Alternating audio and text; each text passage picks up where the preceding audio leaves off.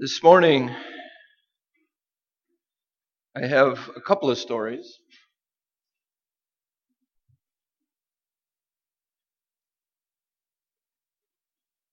Our church puts out wonderful morning devotion, devotional books for my son. And I probably get more pleasure out of reading it than my son does. But I will start off this morning with the story of the mangroves. Mangrove, mangroves are found all over the world. They are mostly in swampy areas. They are hard for people to get into because the roots grow out from as many as 50 different varieties of trees and they grow out into the swamp there's no place to walk. You can't farm it. And people go through and say, oh, this land is useless. They begin to tear out the trees and try and plant there. But scientists are finding out that the mangroves feed by leaves dropping off the trees, fruit dropping off the trees that feed small microorganisms, which in turn feed larger mollusks shrimp, and other types of fish, which in turn feeds larger schools of fish, which in turn can feed millions of people. And when you take out the mangroves, you destroy this ecosystem, and thousands and millions of individual species of wildlife can die because of it. And as we think about this today, I want to think and we'll talk about it some more about this mangrove forest. But as we think about it today, I want to think of us spreading out those roots into the world and reclaiming the world because as their roots go out into the lakes, oceans, rivers, they stop silt from going by and that silt slowly collects and slowly over time what was once water and swamp becomes land and can again be used by others. I think about the year past and our church going forward and the challenges that we have. I have heard complaints. Yes, the head elder hears them once in a while. I have heard also much rejoicing. I hear from some of our members how things aren't as they should be. And yet I see people come, new people to our church, some who have just come in because they find that either they want to keep the Sabbath or they find our spirit here and they say, what a warm, inviting place this is. And then when talking with people, we I, we get the impression did they come in from two different doors? Because the door I came in was cold, the door they came in they said was warm. Is it two different churches? What kind of glasses or prism did they see the church in that I missed? What is happening here? We read in Philippians 3:14 and I like the Phillips translation or paraphrase for this. I do concentrate on this. I leave the past behind. And with outstretched hands to whatever lies ahead, I go straight for the goal. My reward, the honor of being called by God in Christ. My son in school is studying about the whooping cranes, which start off in Wisconsin and fly all the way south down into St. Marks, just south of us here, about 30 miles south of us. They are training those birds, bringing them back from the ex- edge of extinction and training them to fly like other cranes. If any of you have ever grown up in the Midwest and seen the sandhill cranes that will come out and just carpet the land where I grew up in Nebraska, as far as you can see. I remember my biology teacher when I was at Platte Valley almost killed us one time. We were out driving in a van and he thought he saw a whooping crane and slammed on the brakes and about 12 kids all went towards the front, but he said, Oh, my mistake. But, but when these large cranes fly and go south, they fly remarkably long distances. But there's a secret to that distance. They fly in large groups, and the leadership always changes. No one bird stays out in front for the entire journey.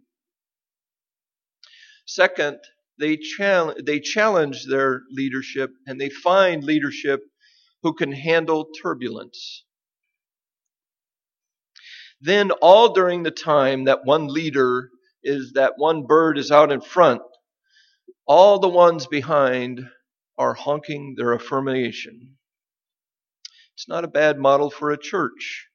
We certainly need leaders who can handle turbulence and who know how to share leadership. But most of all, we need a church behind our leaders who is honking encouragement. As we face another year, I want to look back at the previous year, not to cry, not to bring up old issues, but to look at successes and areas of concern. We are challenged by our own shortcomings and our failures, but I want to look back and see how God has blessed and led. It seems like this has been a huge challenge for us this year. We've spent most of it without a pastor. What is happening? Why is this? Doesn't the conference know this? Why aren't they sending him to us? I want us to stop. I want us to get up in front of a mirror and look. I want us to look inward this year for that desire for blame so we can learn from our innermost selves how to grow and how to make a church thrive. In my own opinion, it's been a great blessing that we have not had a pastor because many people in the congregation have stepped up and done ministries and jobs and other responsibilities that sometimes we think the pastor should do. I am so thankful for the leadership here in this church. And I'm not just talking about elected leadership. All of us are leaders here in this church. We all have work to do, and we have seen it, and we have gone out and done it. You are what makes this church strong, growing, and thriving. Let me rephrase that in a little bit different way. I can see the work of the Holy Spirit inside of us, spreading light and grace to all those who worship here and are out in the world. Of course, there are things in the past we could cha- we would like to change. There are times when we have hurt others by deeds or by words, times when our actions were out of personal gain, and we are not letting the Holy Spirit lead. But the past is gone, and praise God, our Savior Jesus Christ does not look to the past, only to the future. Italians have a custom. At New Year's, minutes before New Year's Eve, the streets clear out. There's not a soul in the street. There's no traffic. All the doors and windows are shut. Even the policemen have gone for cover. Why? Because at the stroke of midnight, doors and windows open, there is laughter, there is music, and old crockery, detested ornaments, hated furniture, all sorts of personal possessions that remind people of the bad things of the past year are thrown out into the streets. This year I challenge you to look in your heart, to throw out those old ornaments, that old crockery, to get rid of it, to throw it out into the street so that it can be replaced by the Holy Spirit. Throw out what is not needed, clean out the space, and fill it with the Holy Spirit. This sermon today is filled with challenges that I would like each of us to do this year. I know that God is leading, and when He is leading, we cannot fail. There is no way. I want this year to be the year of covenant, not of creed. Because a creed is a statement of beliefs, but a covenant takes work on both parties. There is work that we have to do, and there is work that the Holy Spirit has to do within us. For the first challenge, this month I'd like us all to read chapter 73 in Desire of Ages. It's the chart chapter that starts, Let not your heart be troubled. It is talking about Jesus and his commission to the disciples. And he's challenging them because he, because he knows he is leaving them. The disciples will soon be without their pastor, as we have been for a while. But we need to remember that even though we are without a pastor, we are never without a Savior who is leading and has plans for each one of us. Of course, we need good leaders who are dedicated, who God finds that He can fill with His Spirit and can lead us in all areas. And I think we have found them in many of our leaders here in this church. We are being led by God, and if we bring the Holy Spirit into our lives, we will affect everyone around us, both members and non members. When we are led by the Holy Spirit, we are a growing, effective, caring, spirit filled church. In chapter 73, we find the following paragraph. In describing to his disciples the work, the office work of the Holy Spirit, Jesus sought to inspire them with the joy and hope that inspired his own heart. He rejoiced because of the abundant help he had provided for his church. The Holy Spirit was the highest of all gifts that he could solicit from his Father for the exaltation of his people. The Spirit was given as a regenerating agent, and without this, the sacrifice of Christ would have been no avail. The power of evil had been strengthening for centuries, and the submission of men to this satanic captivity was amazing. Sin could be resisted and overcome only through the mighty agency of the third person of the Godhead, who would come with no modified energy, but in the fullness of divine power. It is the Spirit that makes effectual what has been wrought out by the world's Redeemer.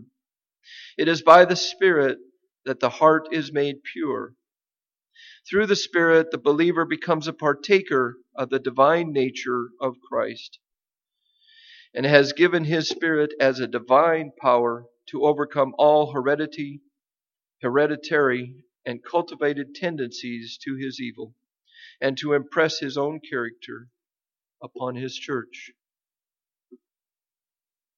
Challenge number two obtaining God's well done. If we are willing to apply a single word to our daily living, there is a word that can be used every day of the year, not just for opening days. It is a word that can change our lives for the better. This word is application. Let remind, remind you of the text. Do not concentrate on this. And I leave the past behind with outstretched hands for whatever lies ahead my reward the honor of being called by God in Christ. I want to take a look and to see what this verse is really saying to us today.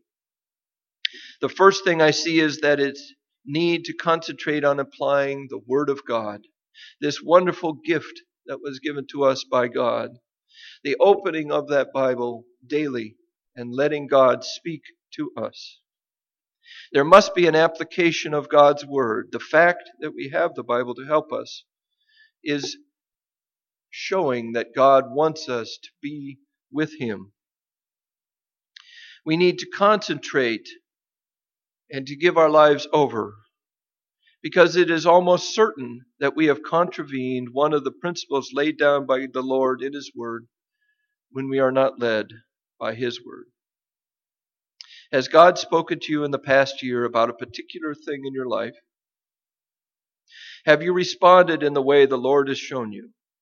To apply God's word needs concentration to overcome the habits of a lifetime, habits that are not glorifying to God.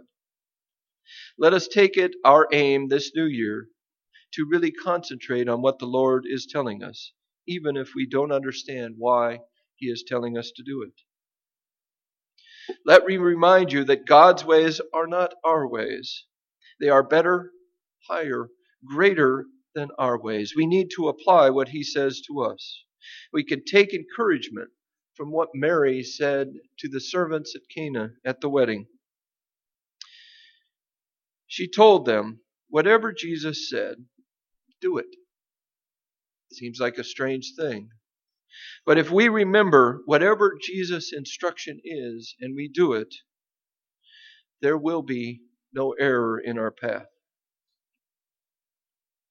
Challenge number three leave the past behind. Whatever is happening last year is gone. It is history and cannot be changed. There were some things that were good. There were some things in the past that maybe should not have been. But we must remember, no matter what, it can be forgiven if confessed. It is certain that, however much we, we try to live in the past, we cannot. We have today, we face tomorrow, but yesterday, with its joys and sorrows, is irretrievably gone. What we did in the past years cannot be changed. We cannot even change what we did yesterday. We can certainly learn from the past. But whether we like it or not, we have to move forward in the new year. Let us determine, like Paul, to leave the past behind us, facing, facing the future with real expectancy as we firmly believe God and expect great things. Challenge number four expectations. With hands outstretched to whatever lies ahead, I go straight for the goal. I cannot tell you what lies ahead in this coming year, but I do know that the Lord is in control and He has plans for me and for each one of you. His plans are only for good. I am sure that you can remember that wonderful text in Jeremiah 29:11. I know the plans I have made for you, declares the Lord. Plans to prosper you and not to harm you. Plans to give you hope and to give you a future. Now it may be that some of you say, now, I haven't prospered in the past year. Then let me remind you of what the scriptures say in Hebrews chapter 10 verse 36 you need to preserve so that when you have done the will of God, you will receive what He has promised. You need to preserve so that when you have done the will of God, you will receive what is promised. Can you honestly say you have put the Lord first in every part of your life? Your home, your friends, your finances, your conversations, your thoughts of life? Have you made time for the Lord to speak with you? He can speak to you and would like to, but we must take time to listen. As we heard earlier, the past is behind us and cannot be changed, but let us learn from our mistakes and go forward with outstretched hands to whatever lies ahead. Let us deliberately and consciously place our confidence in the goodness of our God and trust Him, expecting and allowing Him to work His purposes in our lives. Let there be an eagerness with our hands outstretched, anticipating the generosity of God. There is a place that He wants us to arrive in our lives. That is why He is constantly seeking to work out His plans in spite of us. There is meant to be an end result, a destination point. So the question arises Are we aiming at the target? So, challenge number five destination. As Paul says, I go straight for the goal. Here he uses the metaphor of the athlete who has seen the finishing line as the target, who will not be distracted by anyone or anything. He does not run from side to side. His attention is not di- diverted by what others are doing. He stays on the path and runs a straight line. This must be our standard for the new year. We can never win a race by pointing to someone else and saying, Look, he's not running right. Don't you see? He's ahead of me. I can't win.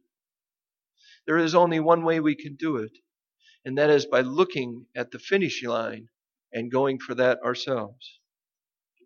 If we are going to see the blessing of the Lord poured out upon us, if we are going to see the people coming to know the Lord as Savior, if we are going to see the growth in our own lives and in the life of our fellowship here at this church, then this must be the main pointer and the direction of our lives for the year.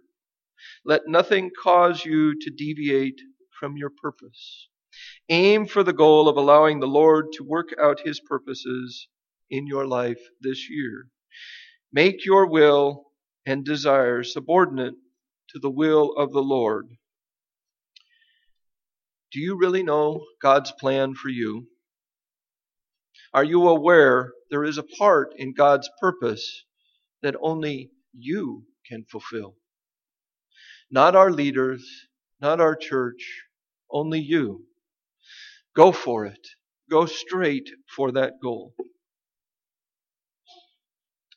As I look out upon this new year and upon our church, I see destinations that I want to arrive at for our church this year.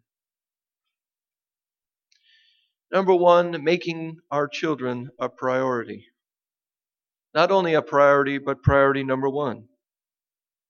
But, you say, we do make them a priority. We spend more on them than we do any other budget item. I say that is well, that is good, and as it should be. But they need your time. We need people who are willing to teach and help our young people grow and learn. We need kindergarten, primary, and junior class teachers. This takes your time and dedication. Let me ask you another question. Do children or adults need more of our time and attention? What is more important? The adult Sabbath school lesson or the investment in our youth? We have a nominating committee that will be coming forth this month to establish offices in the next year. With your support, will we have a complete and functioning church? Destination number two, expanding your service. I am asking that each one of you take an additional task or opportunity this year. What do you want to do? What do you see as your passion? Is there something you see that you do not like and want to change? Well, change it. Bring it to the elders of the church board, but be careful. If you bring it to the church board, they'll probably ask you to go do it. Careful what you ask for. There are so many ministries in our church, and all of them have the need of your time. Destination number three, expanding your giving. We have discussed this before. When we make the emphasis, the funds come in. But I would like us each this year, as we sit down with our finances, to continue with what Gary had talked about that four meals each month. We do not want to remove any of our ministries. We have started a school. We want to keep that going. We have prison ministries, Friday Night Live, social services, Pathfinders Adventurers. There is so much here to be involved in, and we want to see it growing. We are asking to continue with that $40 per month per family. We know with this that our ministries will go forward and that we will continue what we have started. We also have priority number four, and this one's a big one. There are two large infrastructure projects that we need to do in the next year. We talk about them in church board, but I'm going to talk about them up here. Number one is our piano. It needs to be refurbished. That is not cheap. And it needs to be done in the coming year. Number two is our parking lot. It needs to be repaved. These will both be expensive and large infrastructure projects for us this next year. I want us to be challenged by them, not discouraged by them or overcome by them. We need to maintain our infrastructure as a growing, thriving church so that others see that we are with God's leadership, following His word, and they want to become a part of this growing and fulfilled church. With these four destinations, I also want us to be careful. Because there is a way I can guarantee we will not fulfill these goals. If we do not invite the Holy Spirit to come in and take over our lives, we will fail. I can guarantee that. But if we as a church invite the Holy Spirit to come in, to be with us, to lead us, we will not fail. Do you understand that? We cannot fail if God is leading. He is our root, spreading out through us like that mangrove forest, reclaiming the world and bringing them back to Jesus Christ. With the Holy Spirit, we will grow, we will expand, we will trap all of that sediment and bring it as nourishment for our church to grow and to do all things. Today I challenge you fill yourself with the Holy Spirit. Let the world be shown what we can do as a spirit filled, spirit led church.